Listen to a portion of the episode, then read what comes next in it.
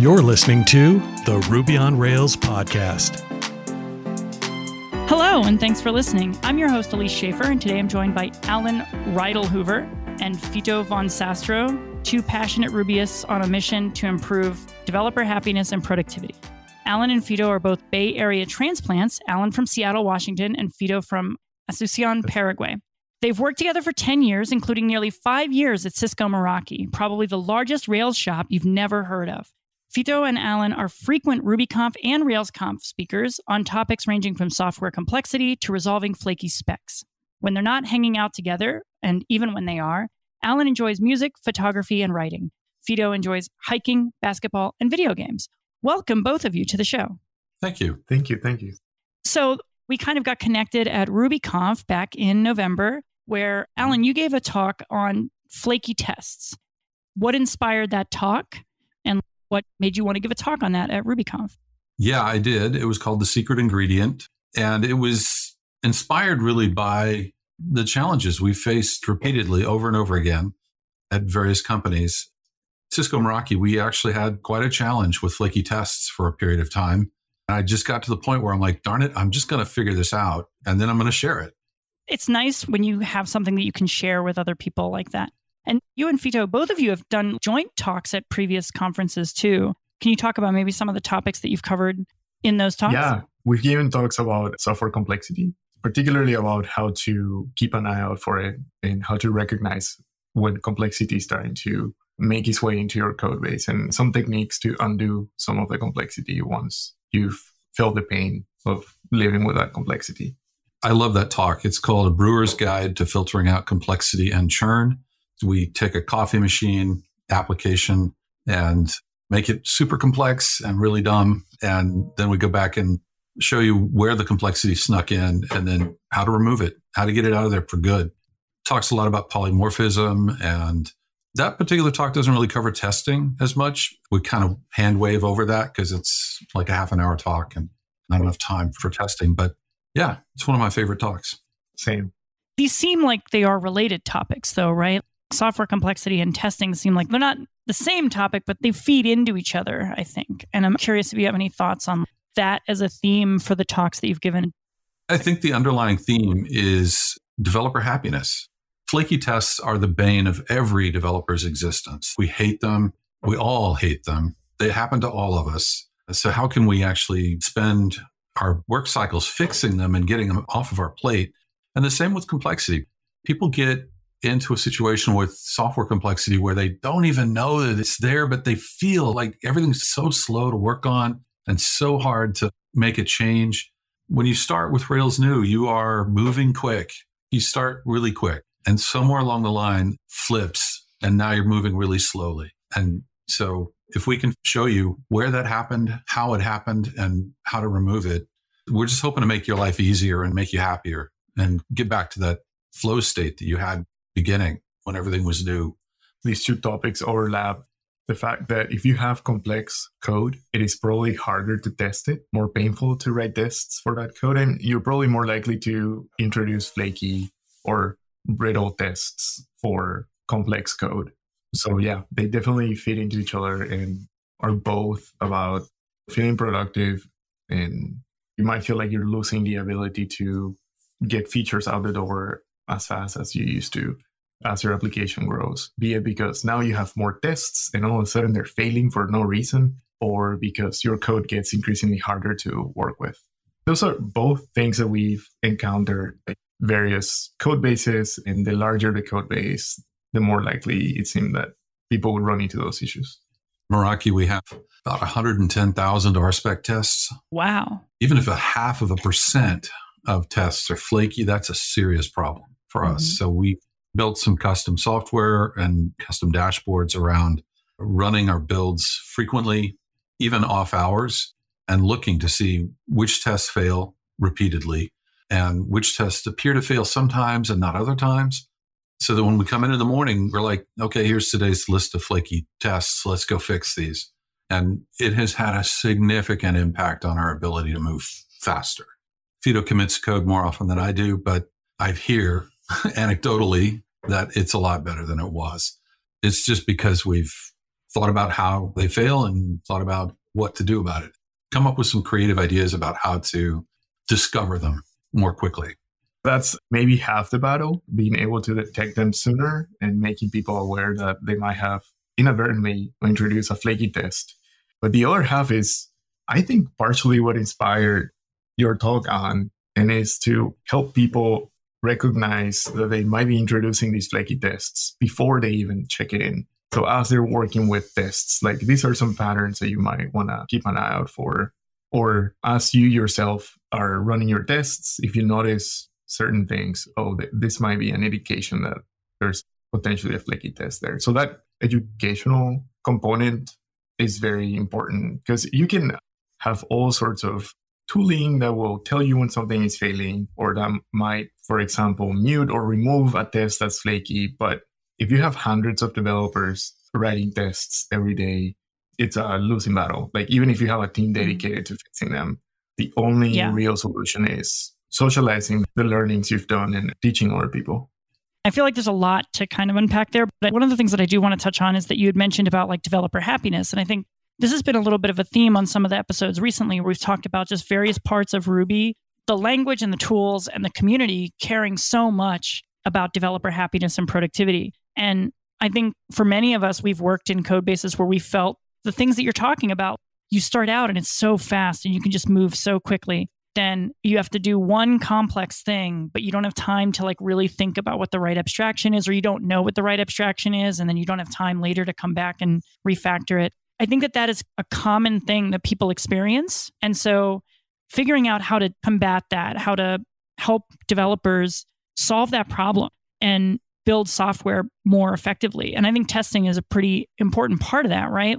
We've talked a little bit about flaky tests, but can you talk about why would a test be flaky? What are some of the reasons why a test might be flaky? Sure. All flaky tests have one thing in common, and that is they make an invalid assumption about the environment in which they are running. So literally, you can apply that sentence to any flaky test. They assume different things and they fail for different reasons. In my talk, I cover three. There's non-determinism. There is order dependence and there are race conditions. A non-deterministic test failure is something that when you run the code one time, it produces one answer. When you run it again, it produces a different answer, either because you're using the system clock or you're using random numbers or some other random portion of the system. A web connection, for example, is kind of random. You don't know whether it's going to be up or down. And so, how do you make the tests deterministic when the code is non deterministic? And mostly the answer there is mocking. You want to mock the random thing and make sure the test is going to always see the same result, even though the code itself is going to produce different results. Order dependence is when one test runs and modifies the contents of the environment in a way that makes the next test that runs blows up the environment for that next test. And so the test that fails is not actually the test with the problem. The first one is modifying the environment. That's a problem, but it doesn't cause it to fail. So you don't even see it. The second one is causing the build to fail, but you can't necessarily look at the test and figure out why because it runs fine in isolation.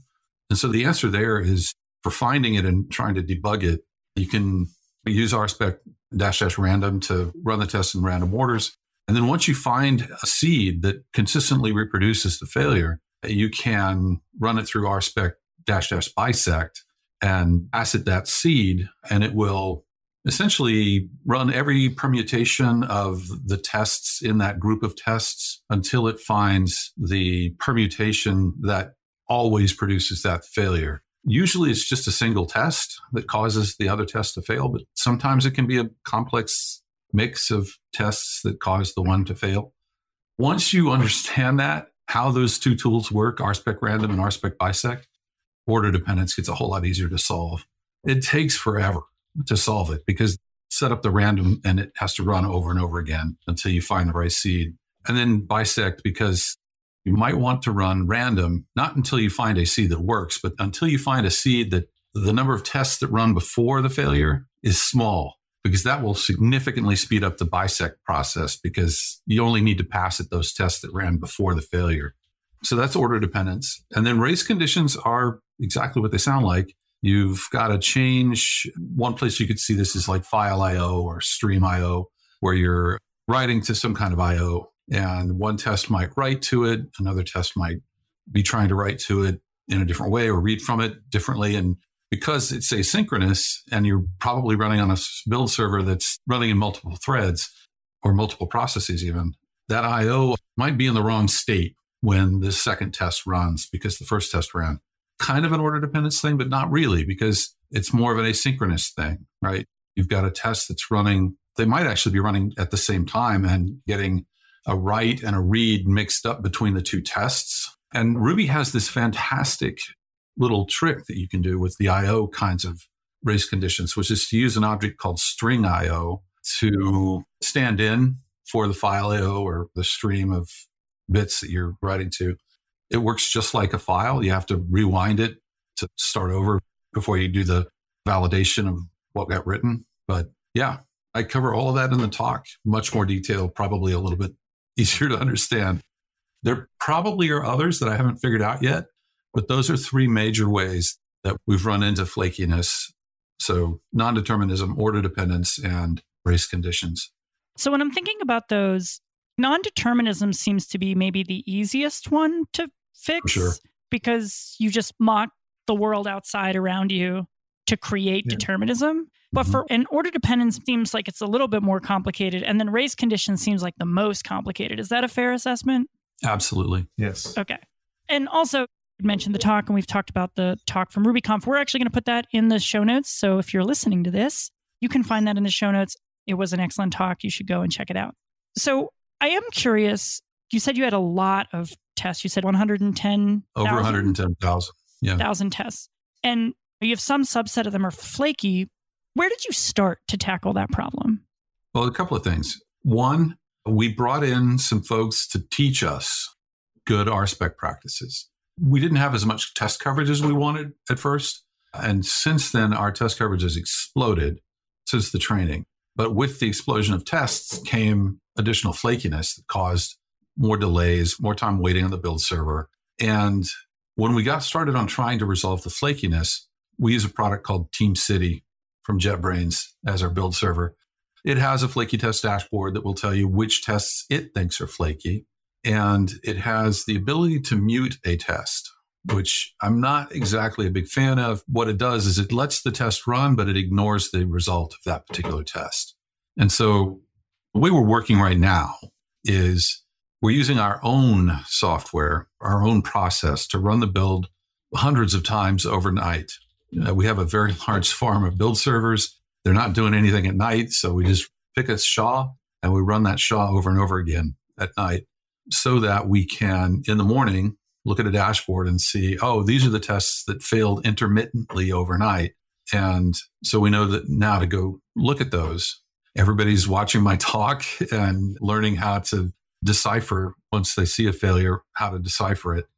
So that the formal process that we use is once a test has been identified as flaky, we mute it and notify the team automatically that the test has been muted and they'll keep getting nagged if they don't fix it.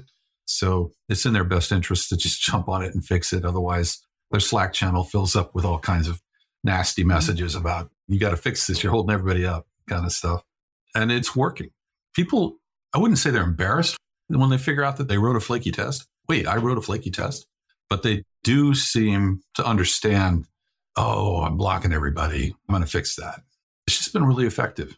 People are really engaged in trying to solve it. FITO works for a team internally that we call modularization. And also another part of the team is called patterns and practices. And they're like an internal consultancy. And it's their job to help teach people sort of modularization of Ruby code, how to reduce complexity, but also somebody will come into their channel and say, okay, I got this notice that I have a flaky test, but I can't figure it out. And so there's some experts who can come in and help them when they do get stuck. Yeah, I wanted to clarify the intent and the sentiment, I guess, of those messages is not shame on you, here's your test, go fix it. It's more like, hey, this is blocking everybody. So we do communicate the cost of having that test failing there so that people understand the urgency. But then there's links to resources and we kind of tell them, hey, if you need help, you can ask these people as well. Ultimately, it's not about the individual flaky test being fixed. It's more about equipping people with the tools and the knowledge to resolve those or even avoid them in the first or place. even avoid them in the first place. oh, yeah. I did that last time and it caused flakiness. Now I'm going to not do that this time. yeah. Do you currently use one service for uptime monitoring, another one for error tracking, another for status pages, and yet another to monitor your cron jobs and microservices? Paying for all those services separately may be costing you way more than you think. If you want to simplify your stack and lower your bills, it's time to check out Honeybadger. Honeybadger combines all of those services into one easy to use platform. It's everything you need to keep production healthy and your customers happy. Best of all, Honeybadger is free for small teams and setup takes as little as five minutes. Get started today at honeybadger.io. That is honeybadger.io. Thank you to Honeybadger for their continued support of the Ruby on Rails podcast. wanted to kind of go back. You had mentioned how developers are able to move much more quickly and you're able to develop features and you're able to do work much more quickly. One of the things that I've found in my career is that when you can trust them and you have so much confidence in them, you can just move really fast. You can just do something and not have to think about what's going to happen. And then the test will fail and you'll know what you broke, right? But if you have flaky tests or you don't trust the tests, Yeah. then you stop trusting that and now you have to go and verify them. I imagine a lot of people are trying to just always do the right thing. People aren't trying to write tests that are flaky or non deterministic or order dependent. Most people want to write the test the right way.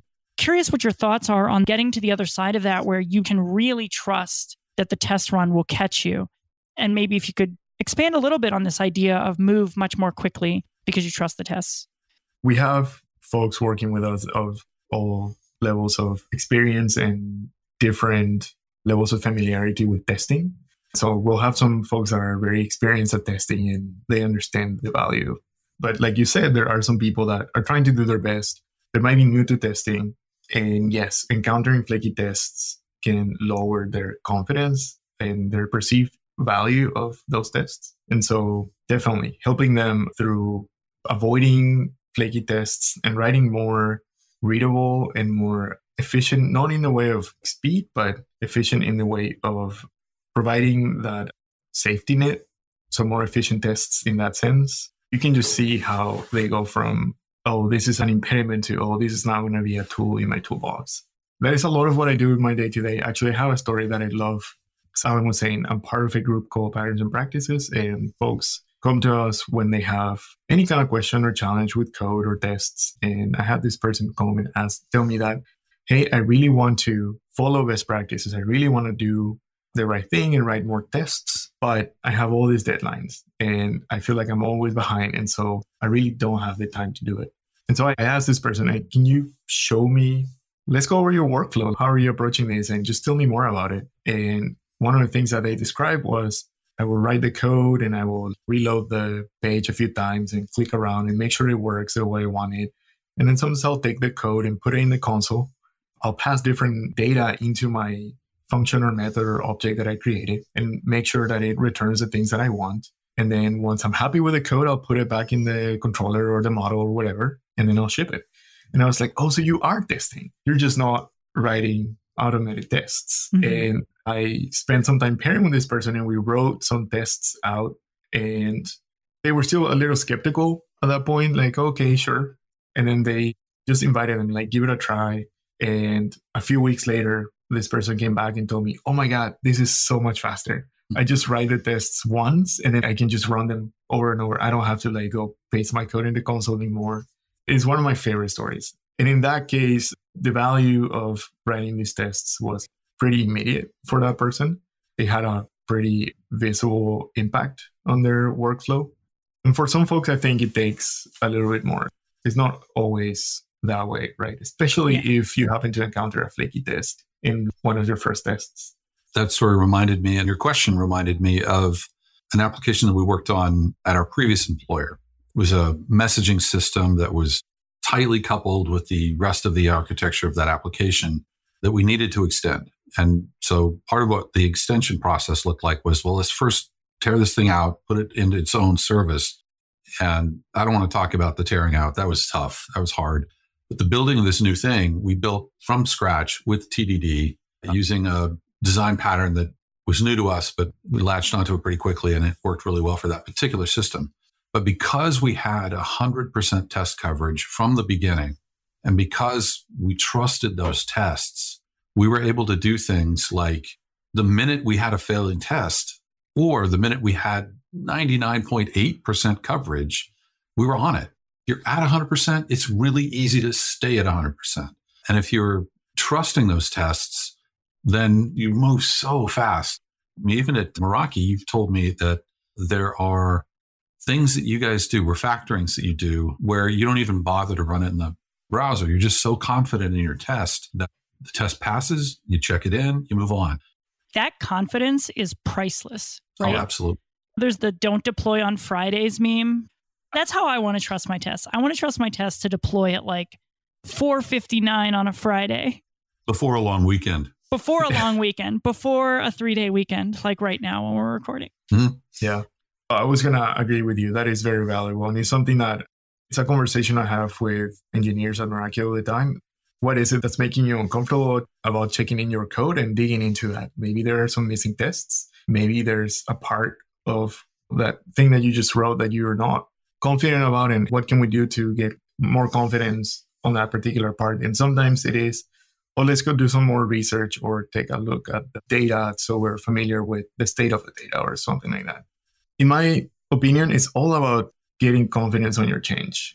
Whether you're reloading the browser and clicking around to make sure certain things work the way you want it, or you're writing more unit tests or integration tests, it's all the same thing, right? At the end of the day, you're going to check in your code and put it in front of your customers, and you want to make sure it behaves the way you want it. Yeah, and tests are proven to be the faster way to get there.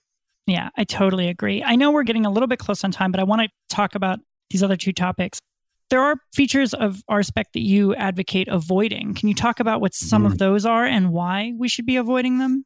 Yeah, this was a fun slide at the end of my deck where I talk about tests are hard enough to debug when they fail.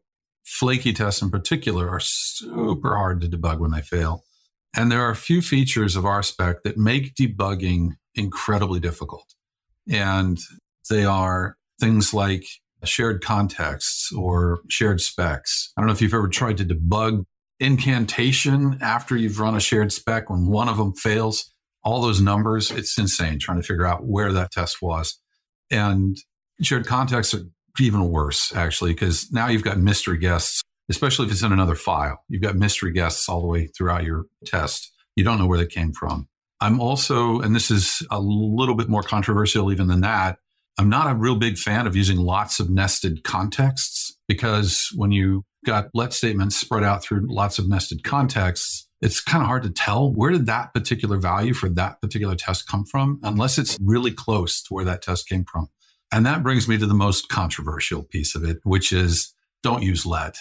Okay. Do not use let. Put the variable declaration in the test itself so that you don't have to go searching through all those nested contexts. It's right there. Yes, you're going to repeat yourself. Yes, you're going to have wet tests. You're not going to be able to dry them up like you would with let. But in the end, you're going to thank yourself when you're trying to debug that thing because it turned out that particular thing was flaky. So those are the four things that I recommend folks sort of avoid. And the minute that slide hit social media, I was inundated with a bunch of folks saying, well, why use RSpec? Uh, yeah. If, if you're not going to use those features, why not use Minitest or one of the others? I'm such a fan of the RSpec DSL that I love the way it reads. I mean, I'm telling a story with RSpec that I don't feel like I can tell when I have a more code centric test tool. The DSL is really, for me, the primary reason why I use RSpec. RSpec matchers in their composable. They're to me, not just in Ruby, but in other languages I've used, they are some of the best. Yeah. I'm curious if you've tried the Minitest spec, the version of Minitest that is kind of the describe it I haven't. syntax. I probably should because I found everything I need in RSpec. So The reason that I bring that up is because I've kind of had a similar conversation when I've said I don't like shared context or shared behaviors or any of that stuff. And then someone says, well, why don't you use Minitest? And my answer is, yeah, why don't we use Minitest? But I agree with you. The RSpec, the way it reads, the way it tells a story, and especially if your output is the spec doc format where it is nested and giving you a tree of different sentences and different clauses, it's so easy to read that and know what it's doing without looking at the it's code. documentation. Yeah, it's, it's automated documentation. documentation that tells you what the software should be doing and whether it is or not. For Yeah. me personally, writing in the RSpec style, it almost helps me separate cognitively so different from writing your implementation that I'm writing specifications for my code right now, not writing the code itself. And sometimes it's after a single test, then I switch over to writing the code for it. I try to do TDD as much as I can. And that separation helps me. But you're right. I used test unit and Mini Minitest back in the day, like years ago, and I haven't Stay kept up up with it. it. Yeah. I think most Um, of the time, like the decision's made for you, right? You're not often starting a new thing, right? Like most often you work at a company, the company already has tests, they're probably already using RSpec. And even if you're starting a new project, oftentimes there's a cognitive advantage to just picking the same thing for the new project that you did for the old project, right? I am curious though about Cisco Meraki because you said it's the largest Rails shop that we've never heard of. I'm curious, what is Rails like at Cisco Meraki? Yeah, old Oh. is the first word that I was used to describe it. But the primary application that's written in Rails is a dashboard that you can use to manage your network equipment across the internet. So I don't have to be in the server room in the wiring closet plugging into the device and typing command line commands. I can just use a website and we handle sending that configuration data down to the device through tunnels to your device, through your firewall, all that. That application began as a Rails app in 2007. Oh Uh, wow, it's been that's- upgraded several times, but we are still behind. We're not on Rails 7.1. And so I think what you would describe as typical legacy application stuff in a, in a large Rails app. But the app is over 2 million lines of code. And like I said, it's over 110,000 RSpec tests. Back to the conversation about Minitests. Are you going to take 110,000 RSpec tests and convert them to Minitest? No. No, You're not. and somebody might start a Minitest suite, but it's unlikely. There's so much momentum there that it's hard to change directions when you get that large.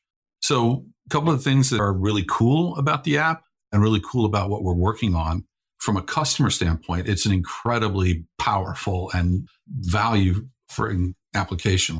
People rave about the application. Internally, this is weird about me and probably about Fito as well it has a ton of complexity and i love that because i'm able to like sink my teeth into it and teach engineers how to undo that. It's one thing to write a greenfield application and move really fast and i love that. I love that experience. But there's something even more satisfying about turning around something that is more complex than you'd like it to be and causing you to move slower than you'd like. I find that a really interesting intellectual challenge and we have a lot of that and that's the whole reason Fito's department exists. The patterns and practices department is to help teach people about avoiding complexity and simplifying the application. Yeah, I just want to say that our app it grew rapidly. It's a very successful Rails application that grew in terms of lines of code quickly, but also in terms of the number of people working. We were about 200 engineers when I joined Yeah. almost five years ago. It's over a thousand easily now. One of the main challenges there became if you look at a typical Rails scaffold, you have your controller, your models, you have your views, right? And typically, when you're working in Rails, and in my experience in the various Rails apps that I've worked with, you don't model your app after your domain, you model it after Rails concepts. So you have models and you have controllers and you have views. And at our size and at the pace at which we were growing, that meant that people were stepping over each other. You would have some new feature you want to add and it spans a couple of concepts and maybe a couple of models. Where do you add it? Well, I don't know. Rails doesn't necessarily have an opinion on that. So I'm going to add it in this model here. And oops, I broke that thing that other team was working on.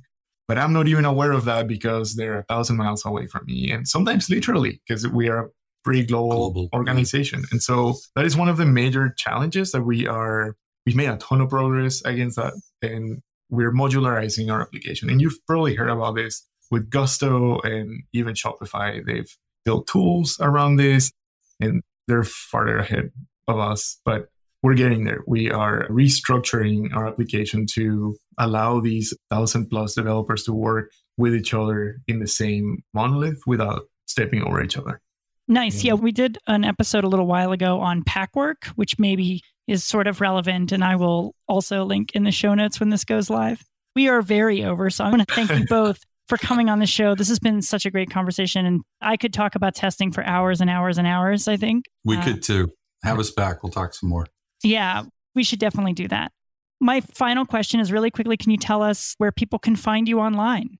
Yeah, primarily Cisco Meraki. If you're interested in us, I think you're going to link to the careers page for us. hmm That's the easiest there. Me, I'm predominantly on LinkedIn and Mastodon now. Alan at Ruby Social and A. Ridlehoover on LinkedIn. I'm not on the other social media sites. Same. I'm Fito at Ruby Social and on LinkedIn. I think I'm Fito von Zastrow.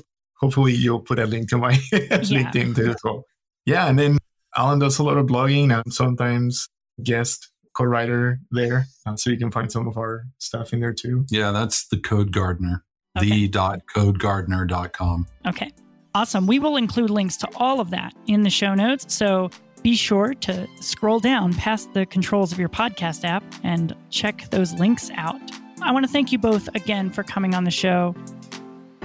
This has been the Ruby on Rails podcast. It was a pleasure getting to talk with Alan and Fito. For those of you who are interested in learning more about Cisco Meraki, the show notes contains links to their careers page along with Alan and Fito's LinkedIn profiles. Feel free to connect. And if you're interested in learning more about how to avoid flaky tests or remove complexity from your code, check out Fito and Alan's talks. I've also linked to the Code Gardener blog and First Try software, where they link to mm. all of their open source work, which you can also check out.